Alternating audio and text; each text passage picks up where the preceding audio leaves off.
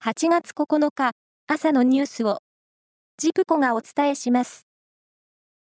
長崎は今日、アメリカによる原爆投下から78年の原爆の日となりました。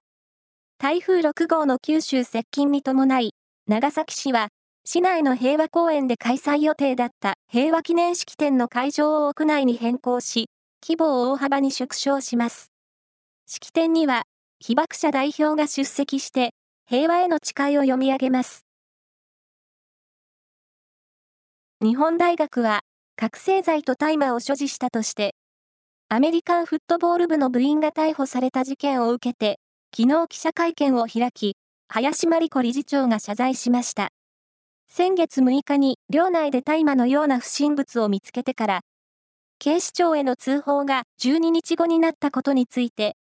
大学幹部は反省を求め、実施させるのが大学の責務だと考えたと説明。林理事長は適切な対応だったとして、隠蔽とは一切思ってないという認識を示しました。なお、林理事長に報告があったのは、不審物発見から1週間経った先月13日だったということです。研究内容が注目されて、他の論文などに引用される論文の数に関する最新の国別の順位で、日本は前回の12位から過去最低の13位になりました。横ばいの3767本だった日本は、博士課程の学生の数を増やして研究力の強化に取り組むイランの3770本に抜かれました。JR 東海は東海道新幹線で実施してきた車内のワゴン販売を今年10月末で終了すると発表しました。プロ野球は昨日6試合が行われ、中日は DNA と対戦して4対7で敗れました。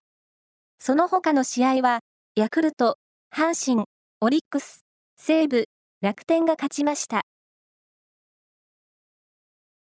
夏の全国高校野球は昨日、甲子園球場で1回戦4試合が行われ、